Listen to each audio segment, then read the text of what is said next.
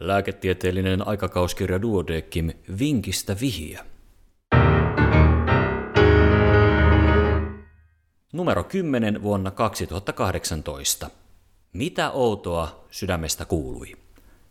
75-vuotiaan pienikokoisen naisen verenpaine oli ollut vuosien ajan koholla ilman komplikaatioita tai EKG-muutoksia. Hän oli alkanut kärsiä eteisvärinä kohtauksista.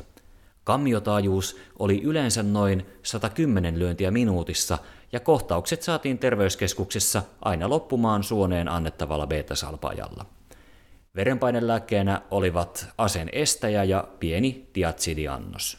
Potilaalla oli myös varfariinilääkitys. Eteisvärinä kohtauksen estoon tarkoitettu bisoprololi ei estänyt tykytyskohtauksia, joita esiintyi lähes päivittäin sekä levossa että rasituksessa. Oireisuutensa vuoksi potilas hakeutui kardiologille, joka arvioi tutkimuksissaan sydämen niin terveeksi, että voitiin kokeilla flekainidia. Lääkitys aloitettiin annoksella 100 mg depot-valmistetta ja bisoprololi-hoitoakin jatkettiin. Seurantakäynnillä kuukauden kuluttua todettiin rytmihäiriöiden estyneen tehokkaasti, vaikka potilaalla olikin ollut lyhyitä, itsestään ohimeneviä tuntemuksia. EKGssä todettiin sinusrytmi, normaali kuuteaika, eikä QRS-heilahduksen levenemistä ollut. Hoitoa jatkettiin. Eteisvärinä kohtauksia alkoi kuitenkin taas esiintyä, ja kun kardiologi oli kaukana, potilas asioi terveyskeskuksessa. Siellä saatiin nauhalle EKG, jonka aikana potilas oli makuulla ja voi hyvin. Tavanomaisen eteisvärinän lisäksi EKGssä havaittiin nopeampaa leveäheilahduksista rytmiä, noin 140 lyöntiä minuutissa, joka muistutti kammiotakykardiaa. Todennäköisesti kyseessä oli nopean kammiovasteeseen liittyvä toiminnallinen haarakatkos. Kohtaus saatiin taas loppumaan beta-salpauksella, minkä jälkeen EKG oli normaali. Puhelinkonsultaation jälkeen päätettiin suurentaa flekainidiannosta normaaliksi käyttöannokseksi 200 mg vuorokaudessa, kun kreatiniinipitoisuus oli normaali. Viikon kuluttua otetussa EKGssä todettiin sinusrytmi, QRS-heilahdus oli vain hieman leventynyt ja korjattu kuuteaika oli normaalin rajoissa.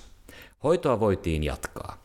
Seuraavan puolen vuoden aikana potilas kävi terveyskeskuksessa useita kertoja kaatumisten takia – Pikkuvammoja paikkailtiin, verenpaine ja syke olivat aina normaalit.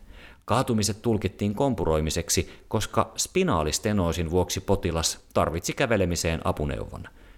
Potilas tuli ajantilaus vastaanotolle verenpaineen takia.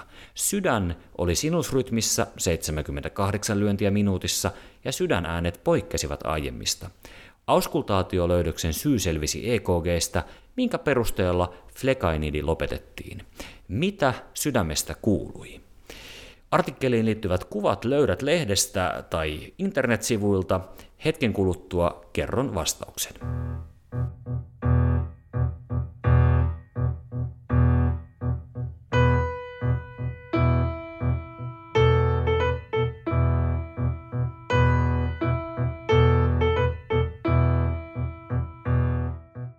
Vinkistä vihiä, ratkaisu.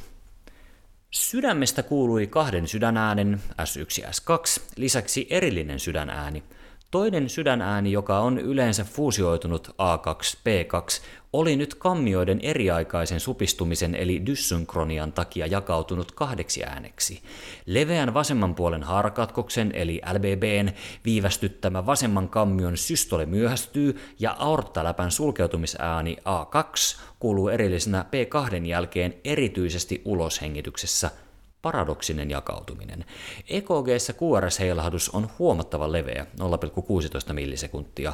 Se on flekainidin aiheuttama johtumishäiriö, jonka takia lääkitystä ei pidä jatkaa edes pienemmällä annoksella. Potilaan kaatumiset eivät siis olleet kompurointia, vaan todennäköisemmin rytmihäiriöitä, jolloin lihasjänteys katosi ja potilas kaatui menettämättä tajuntaansa. Potilas kertoikin kysyttäessä tuntevansa, että kohta mennään nurin. Potilas kärsi flekainidin tunnetuista haittavaikutuksista. Annos oli liian suuri, sillä glomerulusten suodatusnopeus viittasi munuaisten vajaatoimintaan, vaikka kreatiniinipitoisuus olikin normaali. Flekainidin yliannostukseen voi kuulua niin nopeita kuin hitaitakin rytmihäiriöitä sekä sydämen vajaatoiminnan pahenemista. Ja tämän vinkin on kirjoittanut Markku Ellonen, yleis- ja sisätautien erikoislääkäri Kaarinasta.